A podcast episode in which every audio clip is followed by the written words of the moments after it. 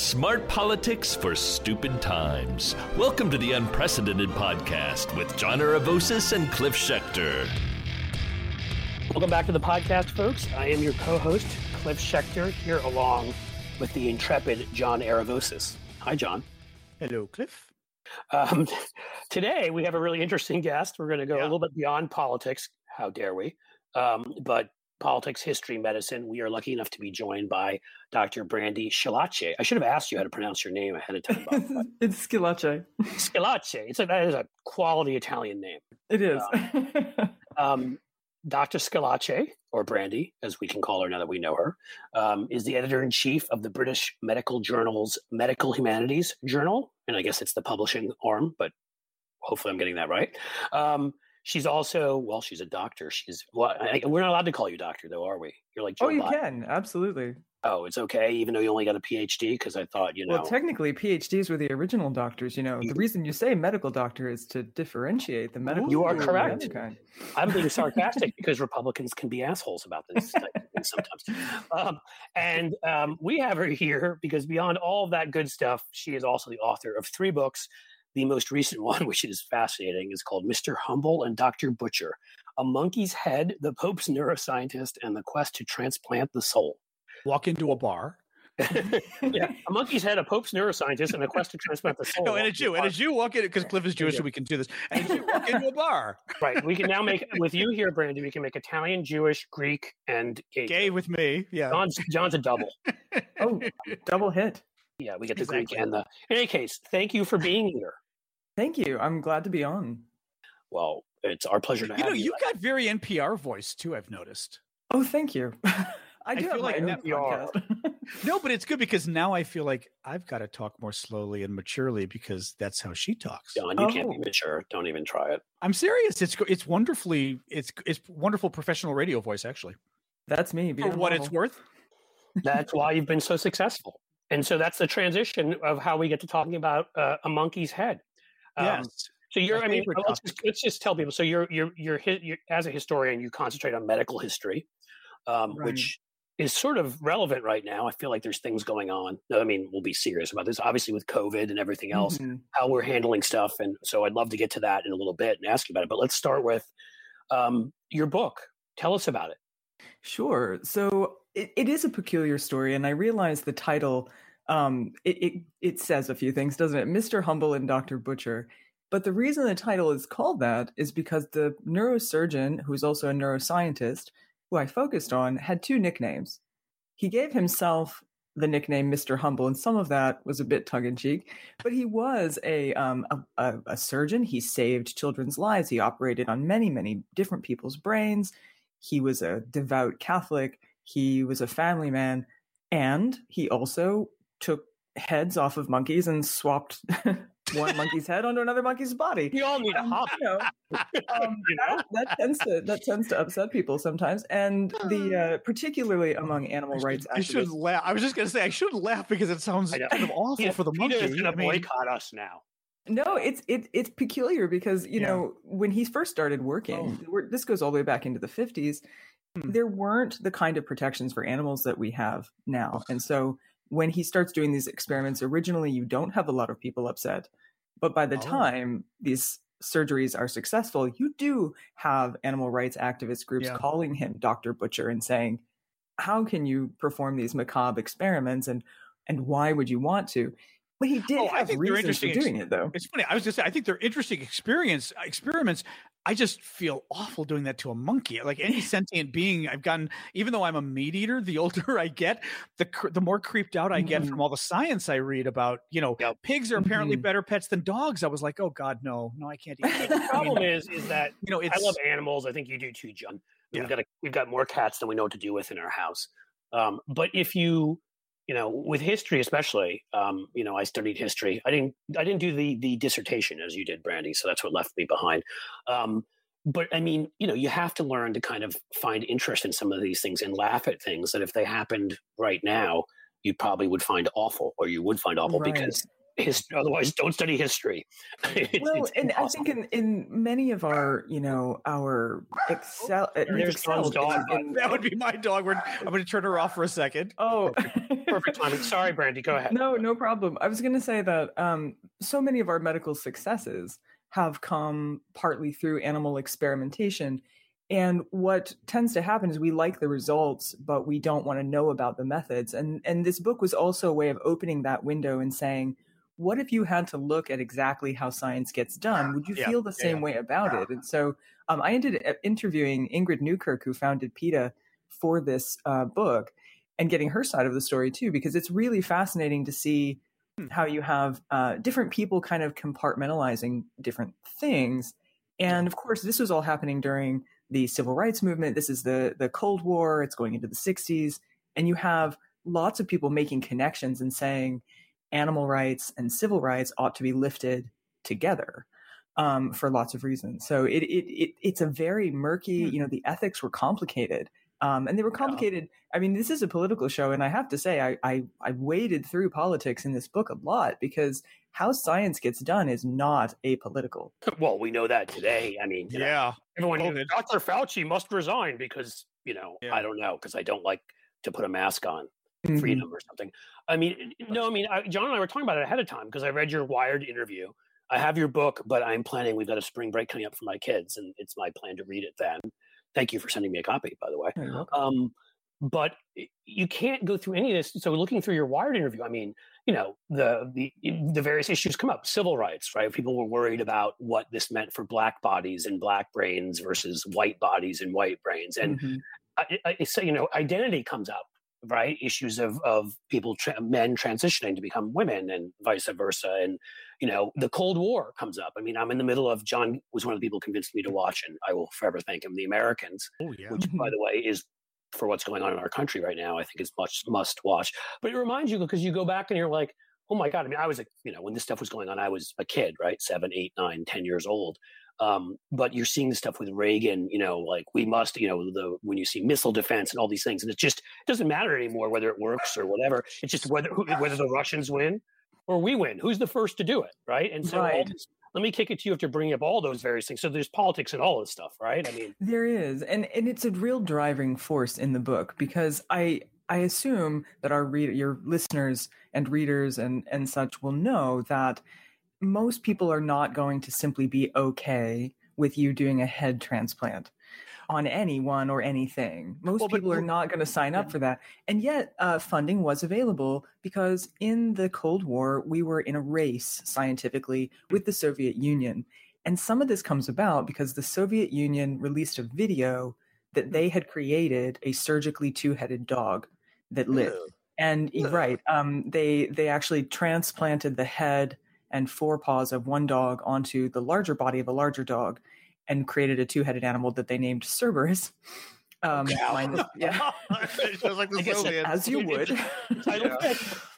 um, but essentially, they released this footage, and you know, White, Dr. White, who is the neuro- neurosurgeon we're talking about here, he had come up at the Peter Bent Brigham under Joseph Murray, who performed the first successful kidney transplant on the twins, on the Herrick twins, Hmm. and so he had he was immersed in this idea that you could transplant organs for the first time. Is that was brand new back then. Um, and then you see this idea that, oh my gosh, you could move a head onto a different body. And he thought to himself, well, what if you transplanted all the organs at one time and essentially almost a full body transplant? You just move the body over to the head, the ailing head.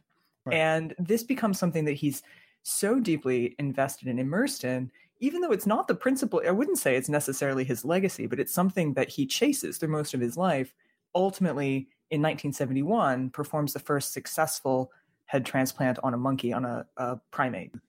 Oh, wow. Oh wait, there- so wait, so they're actually I don't wait, wait, we sorry, I got to interrupt, but we we people did head transplants on monkeys that worked. Oh, yeah. So in Yeah, I learned from this, Ron. Like it's incredible. I had no idea. I had no idea that actually worked. Yeah, well, um, worked is a uh, let's Oh. complicate that word a little bit. Yeah. Okay. Um, so it's 1971, and again, funding for this research is partly, at least I will say, Dr. White himself felt this was true as well, Hmm. um, was driven by the fact that the U.S. government was giving funding to scientific research into transplant science and other things because we were racing against the Soviet Union. Right. So he has this um, this money to do brain isolation experiments. Hmm. So that was the first step, and that was proving that the brain can live outside the body um, which is a very strange idea because the brain's uh, the brain needs lots of oxygen to Right. keep going, but that's kind of mostly all it needs. So as long as you kept the blood, ox- the oxygenated blood going to the brain, Yeah. you could technically take it out, Yeah. and it could still be alive. And so through a very series of complicated surgeries, he you know had electrodes proving that these isolated brains outside of their bodies could still think, but people wanted proof that this was so. So that's why in 1971 he took the entire head, um, monkey A, monkey B. So head A going on body B, and uh, t- body B losing its head, and then um, putting the two together, waking the monkey up and showing, look, it can still move its eyes. It's still aware. Obviously, it's paralyzed because you've severed right, severed Right. spinal cord, but it's awake and it's alive, and it, it lived for about nine days. Wow. Um, was the So we're all going to be Futurama at some point, like heads floating and. Sorry, go ahead. Wait, I'm sorry. Wait, wait, wait. So did it lived in like the jar, or it lived transplanted back into the monkey? Um, the brain was still in the head that it started in, but they had moved the entire head over onto the a different body. Huh? But it didn't wake up. I'm assuming. No, it did. No, it did. It Uh, woke up. yeah, it was up very, very eyes. Angry. was- Yeah, she was Ooh. saying it couldn't because the spinal cord was severed. Nothing Ooh. below the head could move. It was It was a very like a- unhappy monkey. Um, and it, it never liked Dr. White to start with, as I understand it, but it was it tried to bite people. It was really upset when it woke up, Yeah, as you would be, and confused, I'm yeah, sure. Yeah, I mean, you know, I guess if you're a monkey in general, you probably didn't like Doctor you White. know, yeah. No, well, You you know, just- th- I will say that um, that you know he was following all of the appropriate protocols. It's just that protocols have changed a lot since 1971. So Right. it, at the time, he was doing everything, you know, exactly legally for the care of the monkeys. Which today there's much more involved. There's there's much greater rights and and permissions and care. Uh, the way you treat primates and other research animals is quite different now than it was then. Actually, partly because of the animal rights movement. Well, I mean, you know, we're talking 1971. We're only talking, you know, seven years after African Americans are guaranteed the right to vote. So, I mean, Exactly. Yes. I mean, we're yeah. talking about, about how much politics has that. changed. Go there ahead, was sorry. a lot of parallels made actually um, between these two things, and people who were working for animal rights often referred to that and said, you know, Hmm. who gets to decide what a sentient being is? Who gets to decide who has rights? So that was a, a big part of this as well. And that's probably around the time they're making Planet of the Apes. Any tie-in? Um, no, I don't think there was any time. Well, no, that's kind of interesting though, because I mean, you're right though. The the actually those movies had to be kind of considered political. You'd think at the time, all They the were. all the anti-evolutionary types would be pissed. Well, also the movies at the time were supposed to You be know? about civil rights. Today, they would be very uncomfortable because Oh, stand in for who? Yeah, because they're saying that why or why Yeah. are one group of primates treated as like slaves to another group? I mean, it very much was supposed to have a civil rights. now, Gentlemen, obviously, um, someone's actually ringing on my doorbell. Should Oh. I um? You can go check if you have to. Can I do Yeah. that? We'll Yeah, talk. it's We'll talk. a relaxed podcast. I'm so know, sorry. I will be right back. Eh, sorry. Sure. You know, Cli- I mean, what's interesting with that Cliff too, though, with the civil Yeah. rights thing is, think of today. You decided to make a civil rights movie about how dark apes are the next thing That was when. Like, when was- civil rights often considered the, the the paragon of civil rights is often considered uh, uh, people of color or black. Like, ooh, No, no, that You that know, was my point. Like today, I that would thought- I thought that's where you were going, yeah. and, and bad. Whereas back Yeah. then, they were it was meant in a good way, but now we're we're 50 that would be years very later. controversial. Yeah, correct. I mean, Yeah. obviously, you know, you're standing Yeah. right. I mean, it's but it's not though because I think animal rights absolutely. I'm, I'm sympathetic. It's it's uh, it's Well, I am too, and Yeah. I love animals. That's I, I, embarrassing. Sorry, guys. oh hello. anything you get Hi. anything good or no? Well, it was actually I did some filming with Inside Edition yesterday, and they Oh. were coming for their camera. Hey, shh. Oh We got doorbells ringing. We got dogs. That's our podcast, guys. We're- Yeah, well, you know what? That is this is a this is the gritty reality of COVID world, isn't it? it is. And, uh, and we had to change our time to tape today because you know the gritty reality of COVID picking world me also off. picking up mm. kids from school and weird things going oh on. Oh my and- god. Sasha has, has not been this bad in a long time. well, So I fed the chickens before we got started, so they should be quiet. Oh, so you actually do have chickens? I really do have chickens. How cute. Oh, How's that? So do you, do you live in Cleveland? Because you know I I've been there, and I can't imagine where in Cleveland. chickens in Cleveland. yeah. I have I have urban chickens. urban chickens. There you go. All right, that's kind of cool. They, they, Yeah, they we're- we're- smoke and do drugs and stuff, or what's their Only urban rock- chickens? They're tough. Be careful with them. They wear leather jackets. yeah, like oh god, it's the urban chickens cross the street. Actually, Brandy and I are Ohioans. We're just at the opposite ends of the state, but we That's are true. both. That's We're in, in two of the three large C's, as they call them. Well, and you know, this entire story about the head transplant took place in Cleveland, and when I tell people that, everyone sort of goes, "Oh, yeah, that okay." Cleveland. right. Cleveland. Yeah. Of course, stuff like that happens in Cleveland. You know what I mean? I mean, I I love Cleveland. It is a strange place. Um, some of the there's really remarkable medical stuff here, obviously, because we have the Cleveland Clinic and we have all these Yep. other Metro and University hospitals and Case Western, and it's partly as a result of that that you have all this. I mean, it's been a medical town almost since its founding, so you do have this really rich history of things that were invented here that people are just don't know started here. The defibrillator, for instance. right? Okay. Yep. No, I mean it, it's fascinating. I think you have to. It, it took my moving out. I grew up on the East Coast, as I think listeners know, and it took my moving out to the Midwest to kind of realize that some of these cities, you know, that that uh, were so important, particularly historically. Cincinnati falls into that too. When I find out, you know, it's like the first baseball team was here, you know, and the Freedom Trail for for escaping uh, slaves was here, you know, and all these things like that. You don't learn about that, and you know, I'd throw Pittsburgh in there and St. Louis and Mhm. Minneapolis. So there's fascinating history Yeah. stuff. I think people tend to think of places like Chicago, but in fact, um, Eliot Ness is buried in Cleveland. This is where he spent Oh, the last part of his career. Um, we were once the fifth largest city in the country with more millionaires per capita than New York. So um, it's a, it's peculiar to see these. It's not so much that we shrank; it's that everything else outgrew us. we Yep. stayed the same. That's what happened here too. The railroad went to Chicago instead. So So Um, can I can I hijack this conversation Yeah. to Ohioans back to head transplants? Because oh, sure. Um, well, no, you may because Cliff, transplant this Cliff had conversation. sold me on this. Cliff had sold me on this episode. It's like it's not about politics, but it's cool. I want to get into the ethical discussion on what happens.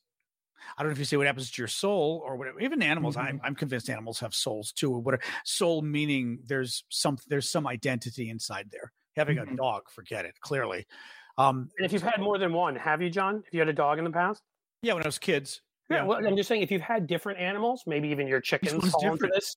Right? Like Yeah. my cats are all different. They like different They're like things. they react to they're like different. they're- they kids. have personalities, and I They're have like to believe that different they're kids. there. Right. Yeah.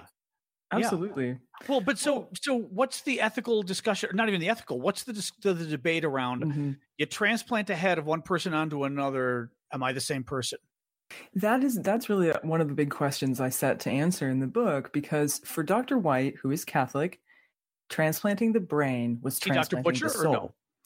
Um, well, he he he certainly was able to compartmentalize many of his. No, no, no. I mean, is this the same guy they were calling? It Dr. is. Yes. Oh, it is. Yes. That's what Sorry. I. Yes. Okay. Yes. Yeah, yeah, mhm. Uh, he was. I I intentionally kind of set it up as a Jekyll and Hyde story, but not Yeah. not because I'm I'm against or or upset at Dr. White. It's just we're all com- composite creatures, and we have these competing desires that are compartmentalized in different ways. Right. And isn't that sort of partly what he was doing in a way? Is saying, okay, where's you? Where do Yeah. you live in this self that you Yeah. are? And for Dr. White, it was the brain, and your soul was there, and that's that's where it was. Isn't so that obvious him- or not?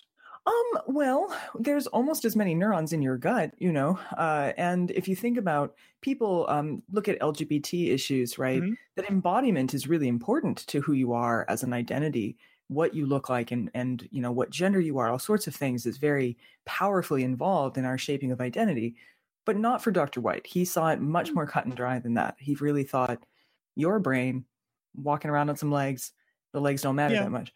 I'm still with him. And on. um, Prove us wrong. a- well, it's it's a it's it's going to be complicated, right? Because Yeah. if you take that head and you put it on another body, first of all, you can't move that body because if you sever the spinal cord at this point in time, we can't actually reattach them. Gotcha. Okay. Now they're doing work to jump over the spinal cord. Another one um, that I believe Case Western is involved in, and the VA Center is BrainGate, and that's something that they're working on to see if they can sort of directly have the brain talk to muscles you know wow. electronically rather than using the spinal cord as the superhighway hmm. so it's not that we're completely unable right. to imagine a future but at the moment if i sever your spinal cord you're you're kind of done with moving the lower half of your body right. not that that makes your life any less important or valuable but it does make it different so if you start off as somebody who can move all of your limbs and you decide to have a head transplant, your life's going to be very different afterwards.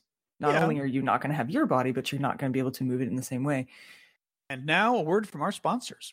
We are so grateful that vaccinations for COVID are underway, but the pandemic is still here and it's going to be here a lot longer, folks. We are going to need those respirator face masks to provide real protection from transmission. Unfortunately, the huge demand and limited supply of respirator masks means we're flooded with fakes and counterfeits that do almost nothing. Right now, the newdealshop.com has FDA authorized KN95 respirator masks with anti fraud labeling on every single package that can be verified right on the manufacturer's website. They're tested in the US by the NPPTL and provide the most significant level of protection. These respirator masks are in stock in the US and ship immediately for free. Go to thenewdealshop.com now. Get verified, authenticated, FDA authorized KN95 masks shipped immediately to your home or business. That's thenewdealshop.com, thenewdealshop.com. If something's interfering with your happiness or preventing you from achieving your goals, consider our sponsor, BetterHelp. H E L P, that's BetterHelp, which seeks to provide you with professional help with ease. It's not a crisis line, it's professional counseling done securely online. BetterHelp will assess your needs and match you with a licensed professional therapist. Start communicating in under 48 hours, connecting us in a safe, private, online environment. Send a message to your counselor and receive a timely response. Schedule weekly, video, or phone sessions, whatever works for you. Anything you share is, of course, confidential. If you want to try a new therapist, it's simple and free to switch. BetterHelp says they are more affordable than traditional offline counseling, and financial aid is available. Start living a happier life today. You'll get 10% off your first month by visiting our sponsor at betterhelp.com slash sexyliberal. Join over 1 million people who have taken charge of their mental health. Go to betterhelp.com slash sexyliberal and receive 10% off your first month. That's betterhelp.com slash sexyliberal. And now back to our show. Okay, but uh, again, I'm going to keep devil's advocating you on this because I love this. Um, same thing happens though if I get into a car accident and I'm uh, quadriplegic below the neck. I'm the exact same person as the guy that had the head transplant and can't move his arms and legs. But I'm oh, still to me. a degree. Uh, that's, I mean, sure, my, actually my, right. My life has changed, but you can't say, "Well, that's not actually John Aravosis anymore." His identity. Changed. Well, that's that was no. the argument of uh, Craig Vetovitz. So mm-hmm. Dr. White actually had a human subject who hmm. volunteered to be the first human head transplant. No. He did, and his name was Craig Vetovitz. Craig oh. Vetovitz was already paralyzed from a diving accident when he was oh. a teenager. Okay. Um, and for him, he he was very much he felt that it was an ableist argument to say that a head transplant wasn't worth doing because you'd be paralyzed. Because to him, he's like, I I am paralyzed. My life, and I'm right, married. Yeah. I have kids. I have my own right. business. I have a life.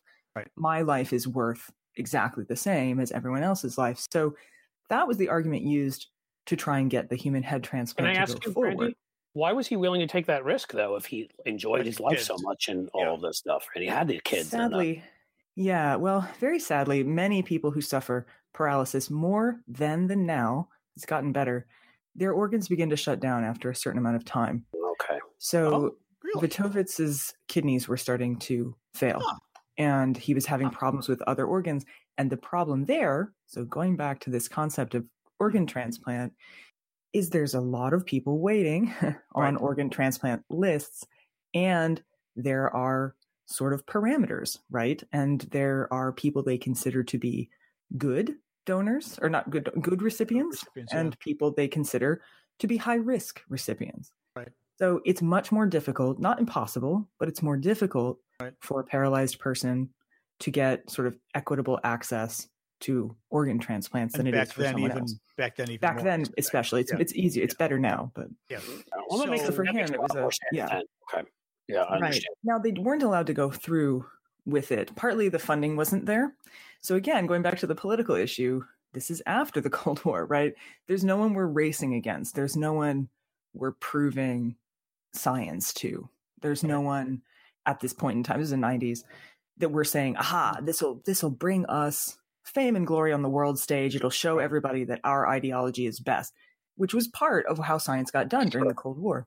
Right. That's not there anymore. And they just can't get the funding to get it going. It's a very expensive surgery because of all of the things that are involved. It's a complicated surgery. Remember, you can't let the brain lose any blood. So it's a careful unplumbing. And here's the kind of more, um, I think this gets left out a lot when people think about this. If you think about it, you have to have a donor body. Right. But You the do, donor right. body has to be living.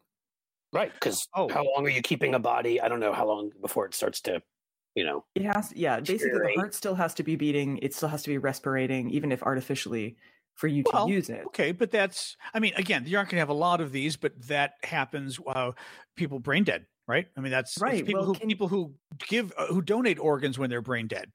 It Right. what- So, so let me ask you a really fun question. Yeah. What's the medical definition of brain death? I, I, I, I mean, I know there is one. I thought, but no, there not so not? this is what's fascinating. There's not a perfectly um now there yes there are definitions. Right. There's I not a the single accepted Definition of brain definition. dead was Ted Cruz, but I guess I'm wrong. Ah.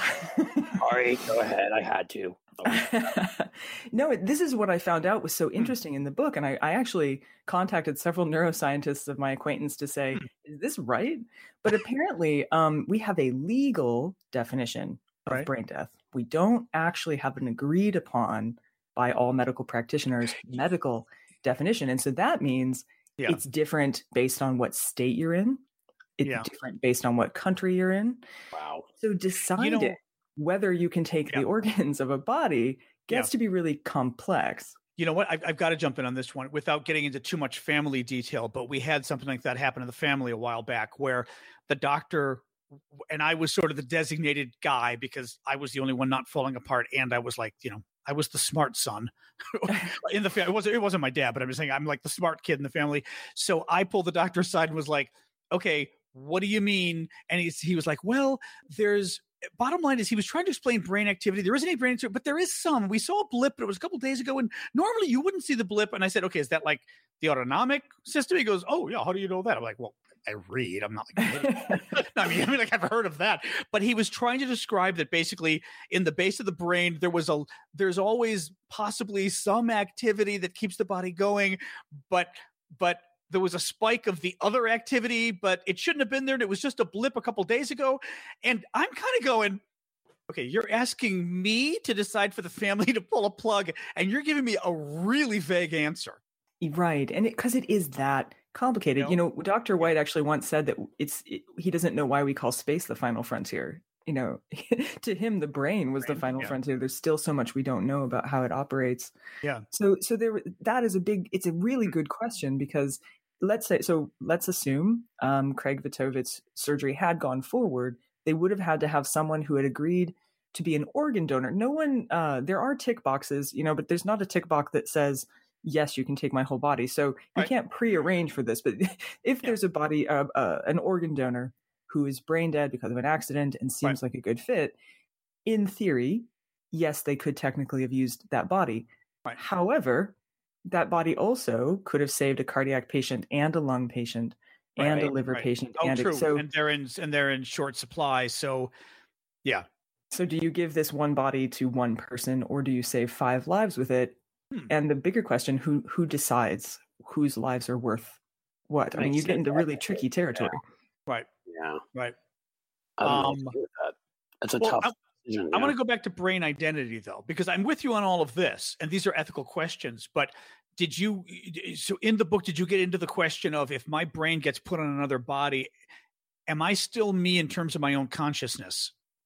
You know, some of those questions probably can't be answered until it happens. Oh, I'm sure. But I will say that to Dr. White felt abs- I will give you Dr. White's answer. Yes, you'll absolutely be you. According to Dr. White, no problem. That's your brain, your soul, yourself, your personality. You'll be you. No problems at all. That monkey was the same monkey in his mind. But this also gets him backed into a corner he didn't intend to go in. Hmm. He was Catholic, but he did not think animals had souls. And he debated frequently and loudly Hmm. about how it was perfectly permissible to do all of these experiments on animals because animals don't have souls. But when he succeeded in doing the first monkey Right. head transplant, he slipped and said, "Oh, it's it now it's proof that we can transplant the soul." And a savvy Ooh. animal rights activist, active activist basically said, "So you're saying monkeys do have souls?" And then it was a whole you know debate around that. But it, it, to him, I mean, I think he was he differentiated between what he called the animating principle and the actual human soul in ways that I don't completely understand. I did do quite a bit of research. I spoke to some Catholic priests to try and get a sense of this. It Hmm. seems basically he was following a pretty Catholic understanding of the soul, except in places where it made it hard to do his job. See, what's interesting about this is when I was going to ask you that, because again, and I'm not Catholic, but my understanding has always been if you're a devout Catholic, you know, the, the belief is supposed to be that you're made in God's image, right? I mean, that's Mhm. my understanding. I would think then that that you are, you know, it's the same sort of reasoning behind, uh, you know, their disbelief in sort of right to die legislation and and these kinds of things. That in a way you're you're artificially, I guess all medicine does that to a certain degree, but you're you know when you're at the point where the body can no longer function and the head is going to die, I suppose moving a head to another body seems to me to not be wouldn't be with Catholic teaching, but I guess I don't know. Well, it may be more Jehovah's Witness and some of that that you get more of those problems. You know, if, if it's simply the it's God's will and you're interfering. I think. I mean, I'm Greek Orthodox. We're close to Catholic. But we're not nearly as ornery, but um, but but we we You're don't sort pretty of ornery, John. If we're we're pre- I'm pretty ornery, but we don't sort of get into that kind of stuff. The, the medical stuff never comes in as far as like, oh, it's God's will. No, that that that shit never happens. Not for us, but but but it clearly. I- Jehovah's are the only ones I can think of, but there's uh, I don't know if Quakers have some of those issues too. Perhaps the well, there's still there's still a know. lot of you know religion does play a big role in what gets accepted scientifically. Oh, I mean, head Um, you transplants. know. Forget it. I'm sure the Catholics would flip out at head transplants. Well, so funny story about Yeah, that. what did they Dr. say? Yeah, the reason I said the reason part of the subtitle says the Pope's neuroscientist is because Dr. White was actually friends with Pope Paul VI and later Pope John Paul II and was an advisor for Hmm. Pope John Paul II. And he asked both popes about this Oh, essentially. really? Yeah, um, he he wanted to, he didn't get what I would call a straight answer really, but he was asking them, you know, hey, d- don't you think that really brain waves are life, and therefore, if there's no brain activity, there's no life, and if there is brain activity, then it's absolutely my job and God's will that I save that Right. life is in any way possible. Oh. And the the answer Pope Paul VI gave him, I think it was Pope Paul VI, Hmm. was that's really not for the church. Like you need to figure Hmm. that out and, and help us understand it. You know, you're the doctor. You're supposed to help us figure that out. I don't know exactly. I don't have verbatim. Sounds almost pro-choice in a way. I like I said, all I have is Dr. Weird. White's interpretation of what the Okay. Pope said. Okay. And uh, for Dr. White, he felt okay. It's been put back on us, so I'll make Yeah. the decision. You know what I mean? Yeah. He felt Yeah. that the, the Catholic father had basically given doctors the right to make some of those decisions, and I thought that was very interesting. I have no idea if that's actually what the Pope Right. meant, but it's certainly what Dr. White took away from those conversations. And so for him, he felt he was doing God's will Right. in doing any means necessary to save the living human brain. Okay, I, I'm still confused though. I, I want to go back to what I asked you. I, I feel like we sort of beat around the bush here. Are, are you saying that if head transplants become a thing we can do with humans, that if my head gets put on another body, I am not going to wake up with the same everything going on? And I mean, I might be screwed up, right? I mean, I'm gay and all of a sudden I'm in a woman's body. I mean, yeah, that's going to mess me up. Uh, fair, uh, fair enough, because I'm used to being a guy. But but I'm still the same person. I'm just a person who now has had some kind of a traumatic shock. Right. But but are you saying that you don't necessarily agree that I would wake up as the exact same guy, assuming there's no brain damage or anything from the surgery? Oh no, I agree that you would still be, you know, well, assuming consciousness can be transferred, which we can't prove exactly, but assuming it gets transferred when your brain wakes up, yeah, Yeah. I think for the most part Oh, you'll okay. still Okay. know who you are. My point is simply, um, in as much as our bodies do help us fabricate our identities or shape our identities, Yeah. um, you're not, you know, that it matters more Well- than what I think Dr. White says. And I, I'm partly Yeah. I'm speaking thinking of the Yeah. trans community because you know it's very important to them to have transition Yes. surgeries as that are affirming because bodies Yes. and minds and identities go together in ways that Right. Dr. White probably wasn't uh, investigating. Think of, but think of. I was even thinking, you know, thyroid. for a while there, I thought maybe I had some thyroid issues because a lot of the women in my family do, and uh, you know, in principle, I don't, according to the tests. But boy, I've got a lot of the symptoms, and mm-hmm. and the symptoms absolutely can be personality related. and you know, if you cut the head at just the right point, you're not bringing the thyroid with. You know, well, so you know, or so in other words, you could take someone as calm as you and put it on a body like mine, and you could become just as hyper as I am to a degree potentially. no, but I mean, and, and don't arguably, do it, Randy. don't do it. don't do it. I'm I'm lobbying here. No, but but I mean, so you do get into sort of interesting personality changes and things like that potentially. Actually, one question for you: Why don't identical twins have the same soul? Right, because of course, um, and I'm going to give you again Dr. Forget White's the answer. Church. Forget the church. I want to. I mean, I want a scientific answer. Because oh well, there is no real scientific exact right? answer. literally, the exact yeah. same thing is going on. Why wouldn't it produce the same identity? Mm-hmm. Because it, and this is this is why I think um, White's or maybe it has that for, for White, every single human being it gets ensoulment, right? This idea that you all have a soul that's implanted. Right now, not everybody's Catholic. Not everybody's even uh, you know there's plenty of atheists out there who still believe that they have a personality that is unique yeah. to themselves yeah but they don't believe in a soul and so most of us can agree i think that there is some principle that makes us us and that it's a combination probably of nature and nurture and what we're born yeah. with and who we are yeah. but i would say very few I, I don't actually know of any world faiths out there that don't think that there's some personality that's uniquely yours um, so we all believe that's there. And it's not unreasonable to think that most of it lives in your brain.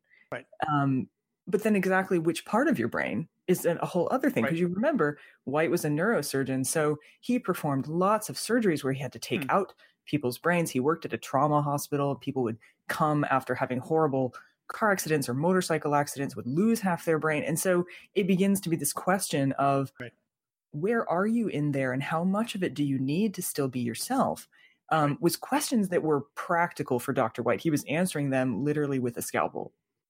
Right. It is fascinating because obviously so much of this we all there's debates over mm-hmm. this. We all you know try, we have our beliefs. Is it more nurture? Is it more nature? I don't think anybody's fully figured that all that out. And then what changes if uh, you're suddenly a disembodied head or an embodied head in a different body? Mm-hmm.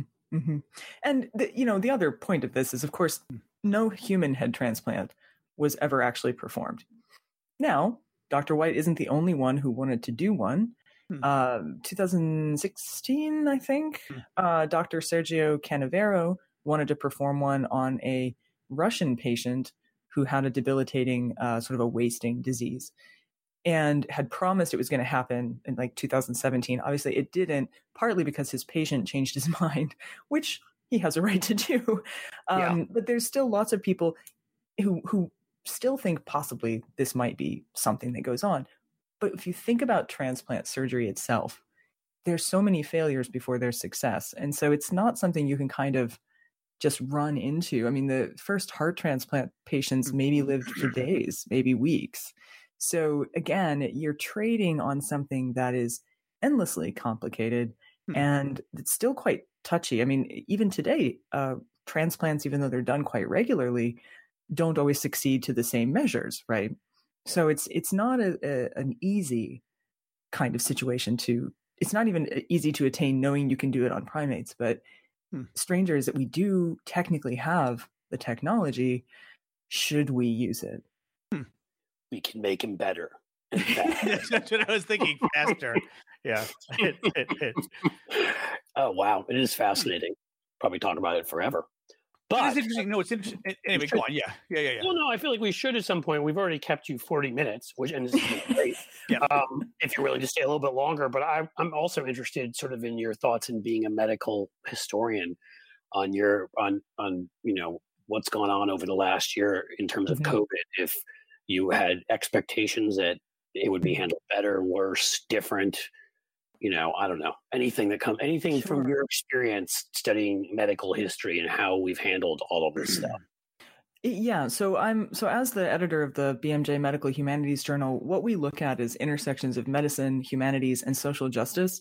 So I'm I'm keenly uh, aware and paying attention to the way things are being um, handled and and I've had a lot of disability activists on my show uh, on my podcast, including Alice Wong, um, some other folks, hmm. uh, and one of the things that I think has become really interesting and clear, and yet also endlessly complicated and politically sometimes ignored, is what does it mean to have access to anything? Because suddenly, you know, I know for years having I used to work in as a professor places and um, students who wanted better access to take classes online were often denied. Now all classes are online.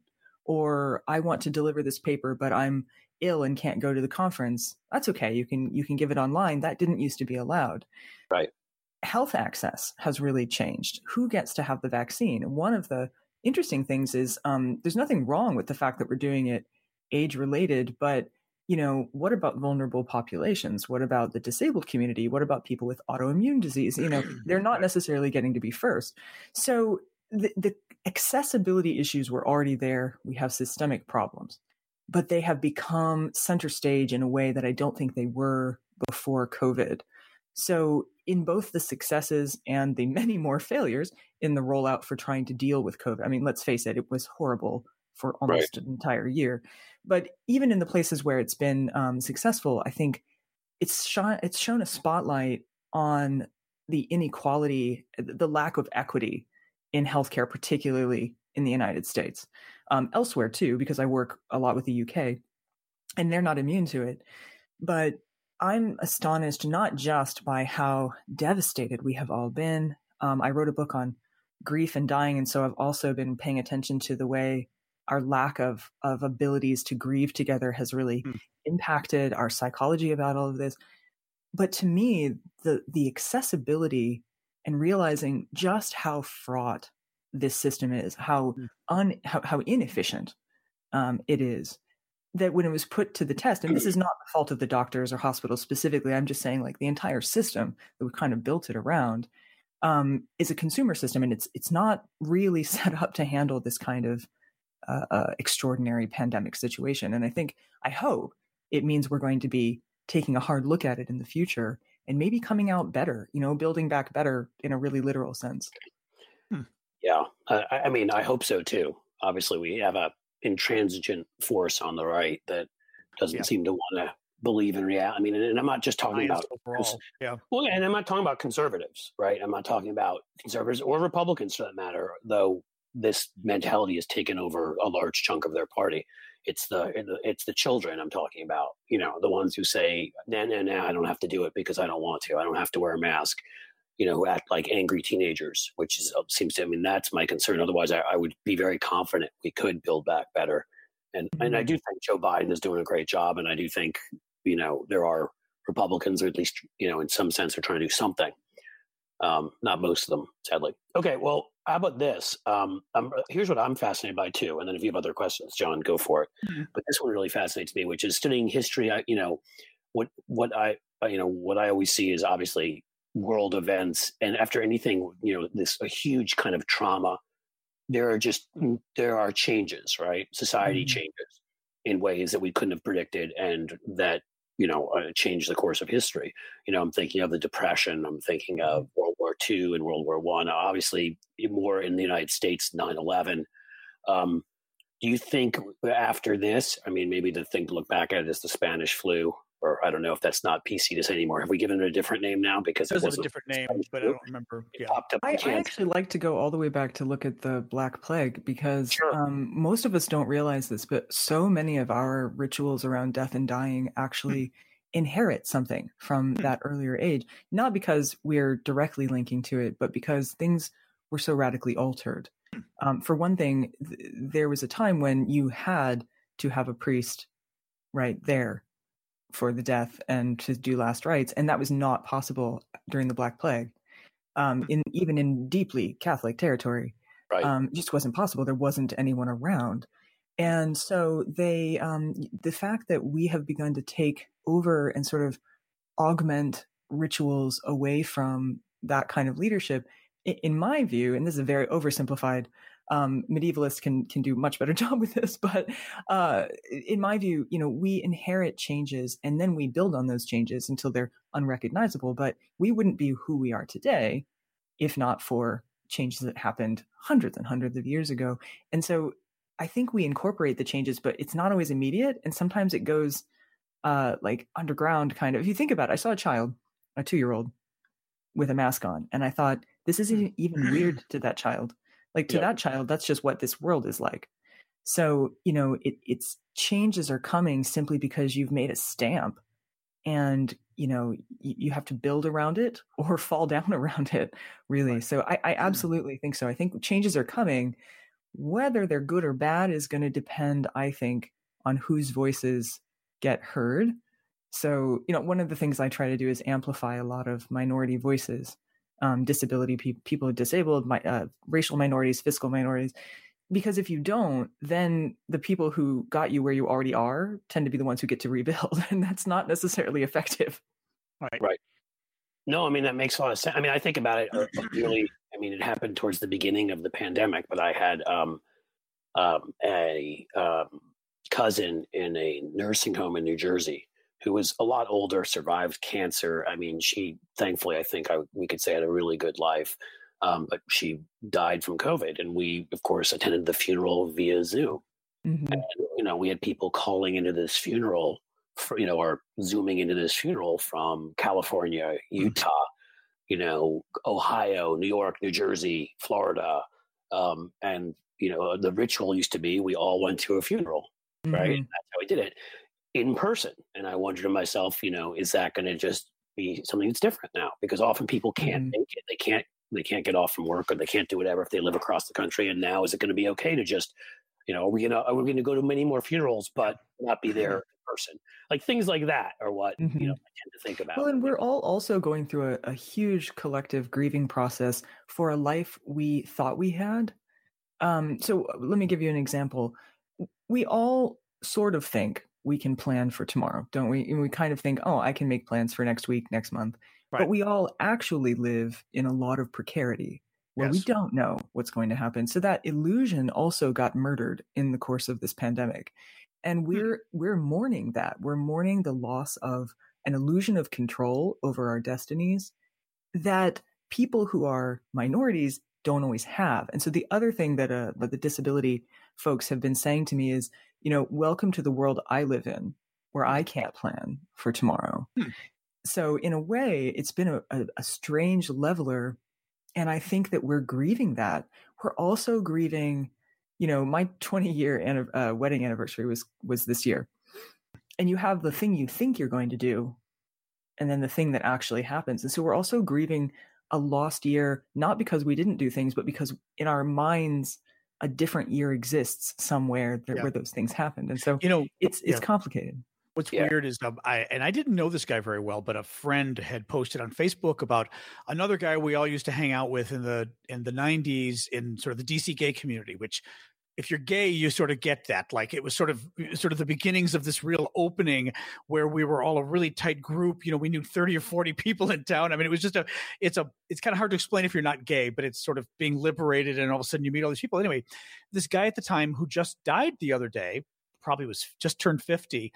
And I looked at the guy's Facebook page just to look at it. And the last thing he wrote was from March, and I, I think it, when his death was a surprise. So I don't know what happened, but no one expected it. In March, he wrote a post about God, how much this sucks not even be able to hug anybody. But you know, I'm just counting the days. You know, that's mm-hmm. going to probably be the best thing after COVID is we can finally all hug and touch mm-hmm. again. And of course, then he died. Mm-hmm. mm-hmm. And I mean, it's it's it's obvious, but it's still uh, I had another friend who had recovered from cancer and was telling me about, and I remember not even knowing a long distance uh, online friend, basically, who I met through my blog, and was telling me all about, oh, five year remission. I said, I didn't even know you had cancer. That was the biggest concern of his life in his 40s, was recovering from cancer. And a month later, got killed in a car accident. Yeah. I mean, well, you I just social media makes you know, it major because when you're talking about that, I've had that happen too. With when you look at we've lost a few people, which I think at our age, if you're in your 40s or 50s, you probably have at this point.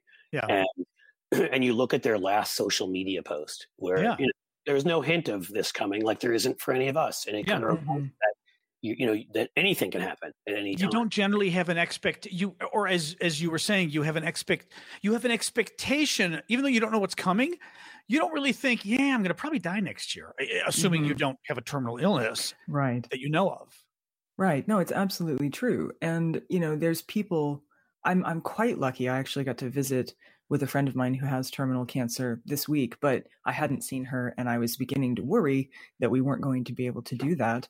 Um, and that, that has happened to all kinds of people who've lost people during COVID that they couldn't get to because they were quarantined, yeah. etc. But I think too, um, we like comfortable illusions. We like to think we can plan. It's comforting to think I know what tomorrow's bringing. This is why we like the seasons, I think. You know, they're different every time, but they're also Yeah. the same every time. And now we're looking out on a world that we can't predict. And this is true not just because of the pandemic, but climate change and political upheaval.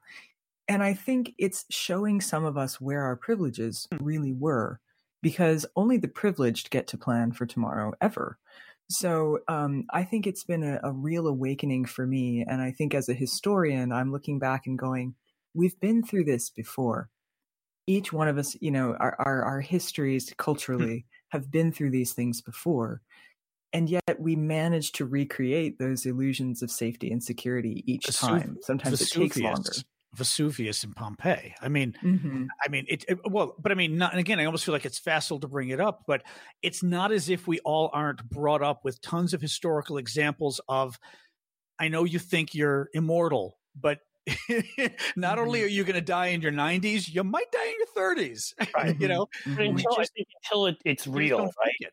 Until you lose somebody or you have a near death. I mean, I brought up 9 11 before and I've talked about it on the show before. You know, I mean, I saw the second plane hit with my own eyes, right? I was right there.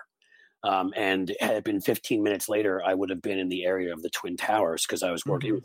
election day in New York, primary day, and I was head. I was working uh, city council race downtown Manhattan, and and you know I'd been in the in the North Tower, literally to on the way to to a part of the of our district to deliver some some direct some mail like the day before, and I was like, yeah, I haven't been in the Twin Towers for a while. I'll take a walk through the North Tower, and this was Right. 12 or whatever, 16 hours before it was hit and disappeared. So I mean, you know, that that was one of those moments for me where I was like, oh my god.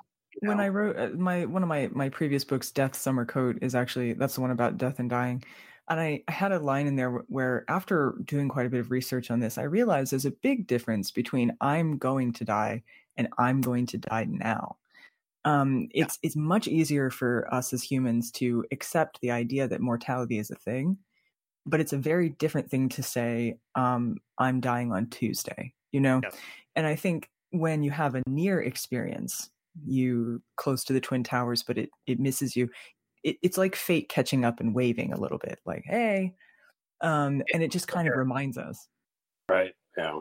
Hmm. No, it's true. Very, very, very true. Um, Then you might die and get a monkey head.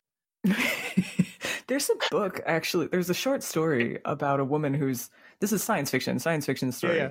And I ran into only after I wrote the book, and I think it's called Eve or something, and it's about a, a woman who her personality is transplanted into a monkey after a car accident. And I thought, oh, I didn't know about this. this, this would have been a really interesting Well, thing to put in the book.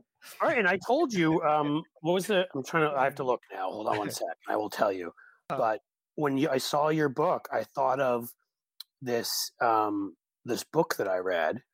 I, I can't help it. This is going to partially ruin it for people, but I don't think everybody's out there reading like, you know, suspense novels from the 1990s. But it's called The Day After Tomorrow by Allan Folsom. You know, who's written a number of thrillers, and you know, let's just say this one had to do with uh, Hitler's head. Oh, Oh, did it? Okay, I didn't know that. Whether- whether Hitler's head could find its way to another body and he could be reanimated. I mean, there's all these, you know, these Hmm. things going on and you don't know. And, you know, and, and it's like any good novel, like there's stuff taking place in Europe and people are being killed and all this sort of stuff. I thought of that immediately and I was like, wow, Mhm. who knew? Maybe, uh, Well, you know. I ended up interviewing Frank Spotnitz, the producer of X Files, for this book, and he actually uh, he read and and Hmm. blurbed the book for me um, Hmm. because was he, cool. yeah, well, it's because when he was working on the second X Files movie, he has researchers doing a bit of research for the plot, and one of them came to him and said, you know, we might we might have a problem this this head transplant thing might have happened. Um, so they got into a private jet and they flew to Cleveland and they met Dr. White, who had retired at that point, Right. to talk about this, to be like, how would this work actually? And and Dr. White explained, you know, how you would perform a human head transplant. He had some nice diagrams that he showed. Um, they're actual diagrams. I've seen them. It's crazy of humans. Like it looks like a Ken doll getting a new head. Anyway, um, and Frank was just. He told me later. He says it was so peculiar to have this grandfatherly, gentle man telling me how to take a person's head off with such calm, you know, Yeah. assurance. You're like, And- oh, I'm glad you asked. Yes, First, you So- take out the steak knife. it's it's fascinating. So I mean, even and and Spotnitz was basically saying, you know, this is the, what science fiction lets us explore, because science fiction gets to look at, okay, let's assume this happened. What are the consequences? And real life, we don't usually get to preview that. We kind of have a tendency for our technology to outstrip our ability to predict consequences. Um, one of my favorite theor he's a theorist of accidents named Paul Virilio, and he said that when we invent a train, we also invent the train accident. And he's right. Right. So each time we make a new stride, we've technically invented its consequence, even though we don't know what it is yet. Yeah. We create a new way to kill ourselves. yeah. Actually, well, I mean that's why you know, and I know John's a big science fiction fan too. I mean that's why I've always loved your Star Treks and Star Warses and other stars. Um, but no, various you know because I mean it, it, I mean so often it's predictive, and you're like, oh my god, I mean it seemed absolutely wild. You know, do you remember watching like the the John? You know, and I don't know if you watched any of that stuff, Brandy. That's why I'm talking to John. But you know what, the old Star Treks and like you know put them up on the screen, you know, and the faces up on the screen. Back when, like, you know, we were we, we didn't Yeah. have mobile, we didn't have cell phones, we didn't have whatever. Like, I would sit there and go. For you, for all you kids out there, or really anybody under the age of I don't know, thirty five, you may not remember. We actually had these things called rotary phones, and um, you know, and it's like now I kind of miss the dial-up sound. I know it's kind of cool, right? And now it's like you know, I just push a button, and if we want to, we could all be looking at each other doing this interview right now. If I You know, you know what you you both got me thinking about the sci-fi thing. There was an interesting. At first, it was kind of funny, and then I thought about it and went, "Oh yeah, people. Some people got upset, or well, raised a concern. I don't want to go all Dr. Seuss on everybody, although again, the Dr. Seuss thing was actually legit. Um, but in the new Wonder Woman movie, there's a plot twist, and okay, put your you know fingers other than other than our guest put your fingers in your ears if you haven't seen the movie. But there's a plot twist where her boyfriend from 40 years ago or comes back and is unable to inhabit the body of this man for 3 days just some random guy. And it's great because Wonder Woman can have sex with her boyfriend for three days and they travel around the world and almost get killed and all sorts of things. And somebody tweeted about it and said, you know, I mean, isn't that kind of rapey? What about that dude? Yeah, my wife brought it up. She's like, "What about the innocent guy whose body? Like, how? It's how? well, and, well, and you're risking the life. But all of a sudden, I started thinking of, you know, what if I'm like married to somebody and again, you we've just, been you just disappear for three days. well, no, but we've been exclusive, and you know, And then I have to go I want- Wonder Woman. I mean, you've screwed up the whole marriage. no, I'm quite serious here, though. I, I like I've Mhm. never been married or, or in, a, in such a long term relationship, but would it be weird for my spouse's body to start having sex with somebody else because they got a brain transplant and they were they were a donor? You like, know, it's I one thing to have- that. Yeah, it's one thing to have your well, no, but I I- mean, but it's but getting Cliff. Wait a second, let me just finish it. But it's one thing to sort of get into the issue of ethics of right. Like I wouldn't think. Okay, actually, and I'm being quite serious here. It's the difference between yeah, if I had a heart transplant, I wouldn't think about it. A face transplant that starts to get a little weirder, Yeah. right?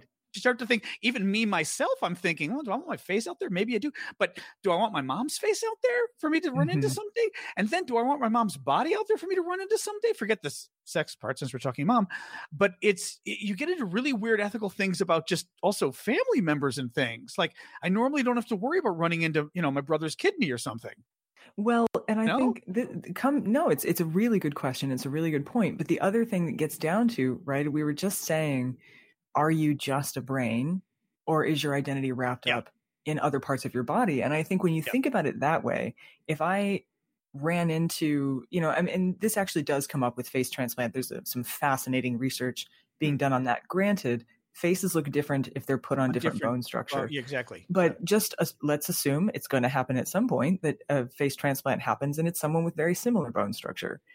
Think of how that might feel for you if that's your child Yeah. or your spouse's face Yeah. or something. And so, you know, we are more attached to our physical bits than I think we sometimes realize. Yeah. Um, and it hits us in uncanny ways. And so, you know, the, I, I I think it's very easy to think about a brain existing by itself in a box somewhere, and that doesn't seem gross or upsetting. But when I was actually doing the research on how they cut away the living tissue from the brain of an animal that's still alive, Oh. that was hot. That was really upsetting. And I thought, Yeah. oh, it's so much easier to just imagine the naked organ. But then when you think about how you got there, um, Yeah. there we have visceral reaction, literally visceral reactions Yeah. to the physical body. Yeah. Well, you know what's funny too, and this this may be just getting too much of a tangent, but I still think it's interesting.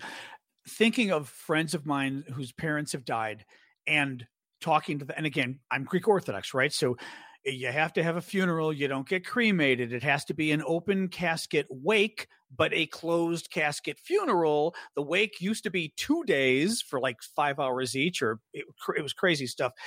And talking to a friend about it, and he was, and his mom died, and he said, "Oh no, we just, I mean, I, we just donated her to Georgetown. You know, that's our family does that. you know, they, Yeah. medical. I said, did you have a wake? Like, what did you do about the funeral? We didn't have a funeral. I said, what about mm. a wake? We don't do wakes. I mean, it's her body. It's not her. Right. And to me, I remember a friend dying 30 years ago, 20 years ago now. And maybe it was the first close death because, like my grandfather, I was like, fuck.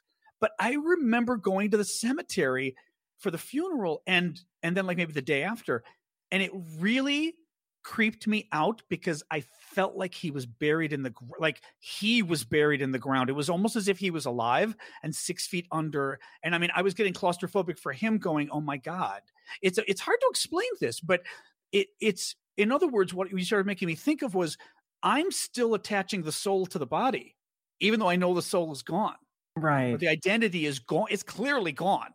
I mean, medically, it's he's not just dead, but the organs have failed and everything else. But I'm still attaching a soul to that body, and I, it it creeps me out when I go to cemeteries because, especially if it's too close to the death, I still kind of think the person's alive. I don't know why, but well, it, yeah, but it gets into your point of mm. of okay, maybe medically it's not, but I'm attaching the soul not to that spark of life. I'm attaching it to the physical form. Right, right. We're giving well, and that's you know, anthropomorphism is something humans tend to do with all kinds of things, right? Because things with a face um have Yeah. a face, and, Yeah. and we're really attached to that from the moment we're born. Right.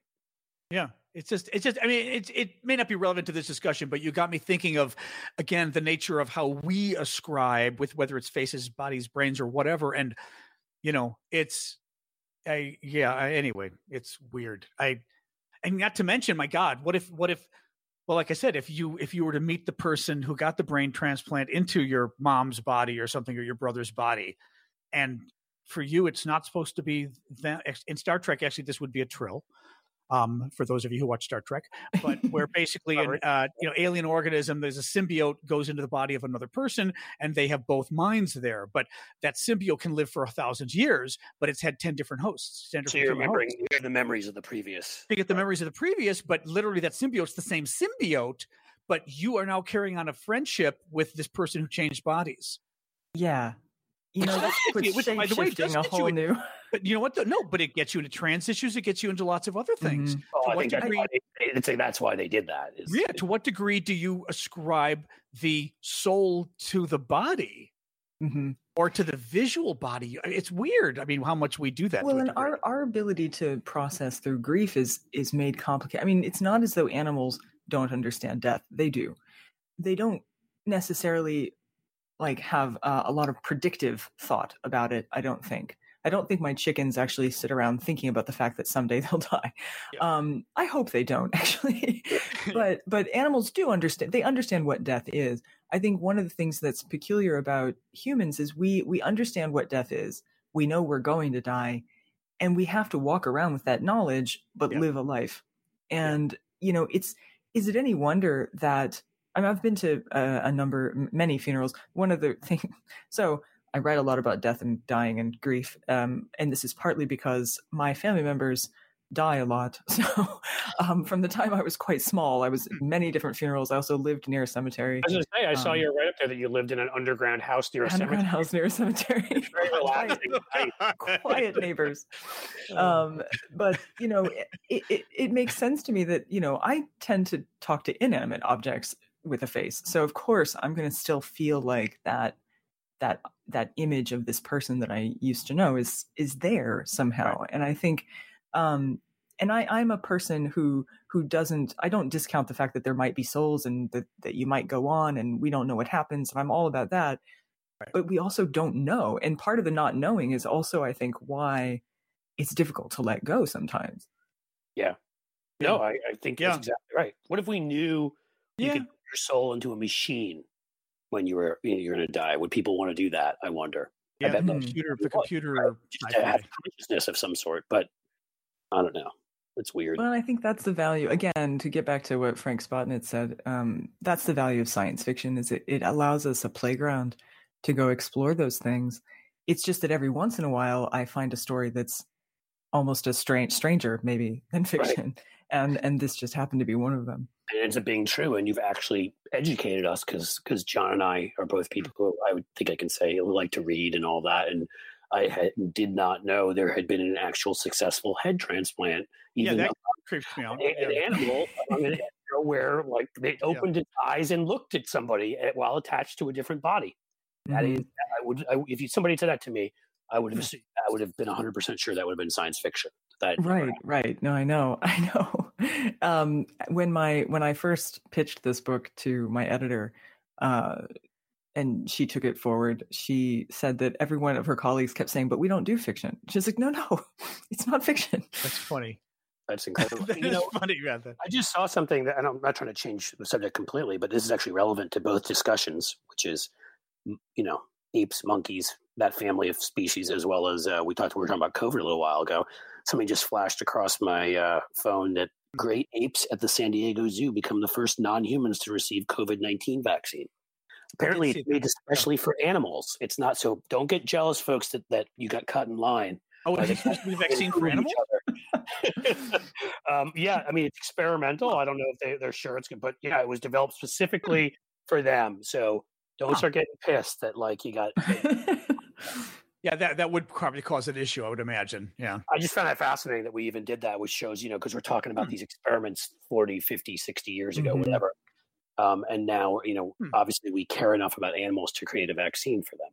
well i think particularly a lot has changed with our understanding of primates over the last 50 years you know i mean there was a time when i think people just didn't give it much thought um but now we you know we we recognize these are these are sentient creatures and you know it, it's interesting because I, I do wonder if there's going to be a point where we end up banning experiments on monkeys i, I don't know Yeah. that we would it would be difficult for science to do that because they are often the last model that you work on before you move into human trials Right. so if you can't work on primates it is going to make things harder for medicine but it, it does make me wonder if we're not headed in a direction like that It's creepy. I mean, I, I admit I, I get more, and like I said, even with food, it just it gets. I get. I'm still not there yet that I'm going to become vegetarian, but the more I think about any of these animals, I like. I met a goat No, in France. Oh my god, what they were the nicest. This goat was the happiest thing that it saw me. I'm like, this goat's acting happy. He goes, oh, he loves people. It's wagging its tail. It's rubbing Yep. up against me. The damn thing was a dog, Well, I've tried, John, and I'm I'll- great. We eat goats. Right. Like- Look, hypocrite. I try to live my life not being a hypocrite. Oof. much as possible. But I love animals, and yet I eat meat, and it kills me. But it's weird. Like, It is how kinda do well, weird. to be fair you know most of those animals would probably also eat you if they had the chance That's true. I, that's this little goat, this little goat. Let's come on. Your chicken. I mean, okay, your chickens. If you were some like sad old lady with a hundred cats, they might eat you. Yeah. my cats. Chicken, my With a hundred chickens, my, I, I just want to remind you that chickens are small dinosaurs. Um, Oh, that's and true. They, Great yeah, point. I watched two of my chickens catch a baby bird on the ground and destroy it, and so um, they are not. no. It's Yeah, they are I, I would tell you, my Oh. cats sit there in the window And oh man, no! murder isn't in their eyes, staring at those birds or scrolling through trees. I, I, for some reason, it was more upsetting that the that uh that the chick. I know I, I shouldn't be this upset because I have a hawk that tries to Oh get my my, chickens all the time, It- it- um, and then I have the chickens Yeah. going after baby birds, and I was like, "There's just it's a whole circle of life out here." oh my god, that's I mean, horrible. I- they would because you said you know baby dinosaurs, which of course is a better image, but you know my guys are basically baby panthers or whatever. You've got little panthers. I've got little dinosaurs. if I were on the Serengeti and they saw me and they had the size, trust me, they would If I- take me well, out. I'd be a meal. Rocky, Rocky the chicken weighs ten pounds. Like she's massive, and if you saw her feet, you would the track she leaves looks like I have a pet dinosaur. You have a female Rocky too. That's one of our cats. Well, actually, so Rocky is is like a trans chicken. So she, um, the largest hen in a hen house, if you don't have a rooster, often will take on certain characteristics. So she's our our rooster hen. She's the biggest one, and so she also crows and uh, guards the other hens. so funny. See, you guys think you're only going to learn about politics You listening. to can't eat her. and transplants. oh, you've I would never, I would never eat my chickens. They're pets. They're lap chickens. Are they for eggs or are they just pets? Oh, they they do they do lay eggs. Um, so I and they all lay different colored eggs. Rocky actually lays blue eggs, Get and out. uh, Oh, yeah, yeah, and they they are lap chickens. They are. They right. Well, my wife's on husband is a uh, is a, it's- ironically enough is a doctor at Case Western. So when we go up there sometime, I have to come see your You have to come check out my chickens. They're they're very friendly. If you've got peanuts, they will follow you anywhere. Will a chicken come by name? Um, they usually come to the sound of peanuts. Well, yeah, yeah, yeah. Who doesn't? I mean, I- but I mean, but I mean, I'm saying it's not like you can call a specific chicken and it'll come. No, usually um just chick chick chick and they'll all come. So there's it's really um a wonderful image to watch five fat little birds run across a yard at you. Are they loving? Um Florence is quite sweet. Florence likes to be picked up and held and sort of cuddled. See, Uh, individual personalities. That's I'm negotiating. I'm negotiating my freezer right now, just so you know. it's like I'm like I'm trying to get more information. That oh no, dumb as a brick, couldn't care less. Like, you've done, John. all right, so Florence has me a little weirded out. Then all right, Florence is a sweetheart. Um wow, yeah. Wild. Rocky's quite friendly too. The one who's not friendly, I have an I have a little goth chicken. I have a black Sumatran chicken, so she's all black. Even her bones are black underneath. Um, and uh, she has a she's has the personality for it. So we- I'm Her kidding. name I'm is. Elvira. One your pets, but Oh, yeah, that's that's fascinating. No, I've, it's, I've always I like animals, but I've always wished I could sort of meet farm animals more to actually. Again, the pig thing. I've heard so much about pigs, um, just to actually see what they're like, and because they are supposed to be so damn smart, like smarter than dogs. I was told, because people keep pets, pigs. Actually, They do, they do. They get quite large. I had a neighbor who had one, Yeah. and they get big quick. issue. they taking over the couch. yeah. All right, I think we're ready to close this out. Um, any Yep, any we're about done. conclusory thing on the science aspect of all of this that we had, didn't get to that maybe you wanted to mention in closing? Um, only that I think it, it's worth asking. I mean, the book has got lots of fascinating things in it, but I hope people read it and walk away with the concept that how we do science is actually a really subjective thing that depends on where you are and the time period and who's uh, who's in the White House or in government and who's I mean all of these things are involved in the way science gets done and what gets funded and what doesn't and I think a greater understanding of that for all people for the public in general can only help us uh, in the future as we look towards you know what science can do for us and and and what it should do Well, the ethics discussion is just so interesting because I think it, it, as you said, like we really weren't. I mean, I, I'll speak for myself. I really hadn't thought of all the other ethics issues surrounding this, other than the obvious. You know, do you take somebody's head? Um, but it's it's interesting to have those. Discuss- reminds me of law school a little. It's interesting to have those discussions just because it just kind of expands your mind a little bit, thinking about issues you didn't even know were issues. mm-hmm.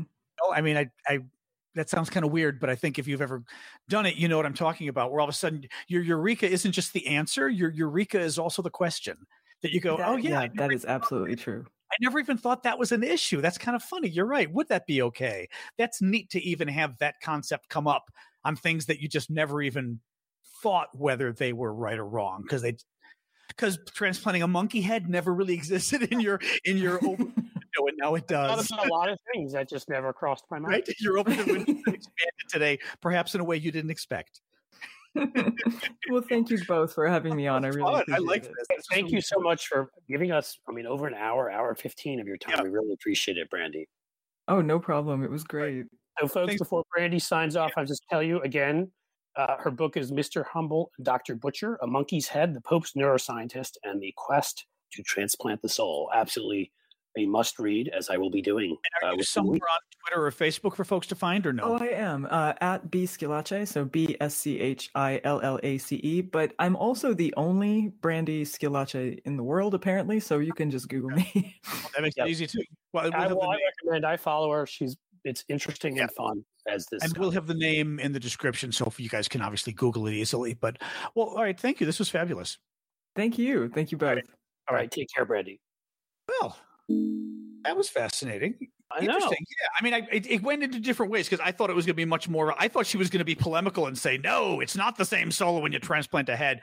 But I can see where she's getting at because it's, it's ironically, actually, I should have said this when she was on. Maybe, well, okay. I guess actually, we did sort of say this. The issue you've got about the soul and who you are comes down to A, the brain itself that's transplanted how freaky is it for you to be in a different body and how much did you define your identity via your body health Right. sexually uh, in But- terms of beauty Right, Right. the chemically your body influences your brain. I mean, in so many chemicals ways. influence you Right, exactly It's hard to know exactly what how how Right. the Oh, sorry go on. No no go on. Yeah. What I'll just say really is it's hard to know what Yeah. how much of the brain relies on various aspects of the body and how much it does not. but how but the and the second point which i hadn't thought about until talking to her was how much your the your soul is a matter of the perception of others. And that may and i don't mean this in the sense of how much it matters to you what they think but i mean i never think of the fact that you that people who know me and love me still it's part of a whole package of physically looking at me and what i look like and what i sound like and oh my god cliff your voice is going to change if you get you go into a different brain if you go into Yeah. a different uh, body right your voice i mean so many things are going to change and actually and again you do get into transgender issues here too and i've i've i, I think that's Right. How much of it is your body? How much of it is not? You know, uh, absolutely. no, relationship wise, I know somebody who uh, lesbian couple that her partner transitioned to a man, and what that does for a couple because again, again, the whole issue of of how are you perceiving? It's not even them perceiving Right. their identity, but but that issue of how much you perceive the identity of those around you based on the way they look and talk and everything else. Um, it's really it's very well it also reminds me of people who say i don't know if it's antidepressants or what it is but people who sometimes say it changes their personality entirely or whatever and you know would your friends not like you because they sense that you're a different person even though obviously you're the same brain not even Well, thinking trans i'm just thinking I mean, different body. Who've, you know. who've retained the same body, and maybe whether you're on certain prescriptions or not might, you know, if you're schizophrenic, if you're, I'm just throwing this out there, I don't know. You may be a Yeah. different, act somewhat differently. That may affect it. So I don't, I would think a variety of things do. actually you know what even think of people in relationships right the whole you've changed we've all changed i mean i, I watch tv interviews of myself at age 40 and i'm like oh my god i spoke that slowly back then Quite literally, I'm like, I mean, and people always thought I was fast anyway, but I'm watching going, I don't think I could do a TV interview that slowly today. But, but you, We all do. But the difference is, it's kind of like I'll say this when you have kids. When you turn around one day, it's like when these old pictures pop up on Facebook. It's Right. hard to remember your kids looked like that because you've only seen the gradual change. When you haven't seen somebody for a while and you see them and they've changed, they're like, oh my god, you know. And that's what happens with us. We don't see those gradual changes as we get older. I feel like the same guy I felt like in my 40s as I did in my 20s. But think of- I know I'm not. I know I, I have different beliefs. I, I, you know, I think differently about things. Life's think of, think experience, of couples who grow apart. Think of couples who grow apart. right? Be- And I Because think on its face, they changed, or- excuse me, at least one of them changed. Right. Right. So all of a sudden, are you the same person? It's it it really does get interesting. Actually, yeah, it gets into a very interesting question of are you even the same person? Because, for example, through no fault of either of you, you just literally could have grown in such different directions. Uh, Yeah. life's hardships, whatever. But literally, of the time. It's not somebody's fault. It's just that's what I mean. Like, literally could have been like, you know, it wasn't like both of you are trying, but you're both such different people that, eh, you know, I like that other person, but I don't, it. really- It happens with you don't love it anymore. What you had in common with somebody because you cared more about it when you were 20 may not be the same as when you're Yeah. 30 or 40. I mean, Yeah, you lose your passions, right? You you burn out of your passion, and your passion was anyway, it's just interesting to think of. Um, she got me thinking. She sure did, John. Me too. I like that. That was very interesting. The but at this point, I'm going to soon be bumping up on having to go get a child. I know. Well, we've been talking an hour and 20 minutes anyway, so we're we can call it quits. Um, yep, guys. There were we we you know there's some political stories. We'll be back on Tuesday, and oh. going, we'll cover those. And but, Tuesday we have our interview with Midas Touch. Well, that's right, those guys. Well, Super that will be a political one. that one will be much more political. We promise you. And so, probably a lot. I think too. here and there, you know, we get to, we risk saying some of the same things over yeah. and over again. And I like that this week we had Dan Decker, who wrote a great book, and, and we could talk to you about energy, turning oil green, and we had uh, Brandy Schillace. I think yeah. I said it right. Mr. Humble and Dr. Butcher, who wrote an interesting book. And both of those things touch on politics, but we were a little more focused on energy and head transplants. And, yeah. you know, that that's good. I, you know I look at it like NPR, like I started. You for know, the soul. Well, but it is though. I think it's kind of like NPR though. I, th- I think it's interesting to get sort of intellectual sometimes anyway on just interesting topics. A little palate cleanser occasionally that yep. not nearly as angry as Correct. our usual pod. Well, we hope you enjoyed it. Yep. Okay, guys. Then we will uh, talk to you on Tuesday when we Tuesday Tuesday when we meet Midas, Midas guys. Midas Touch Boys. Okay. Talk to you later. Take care.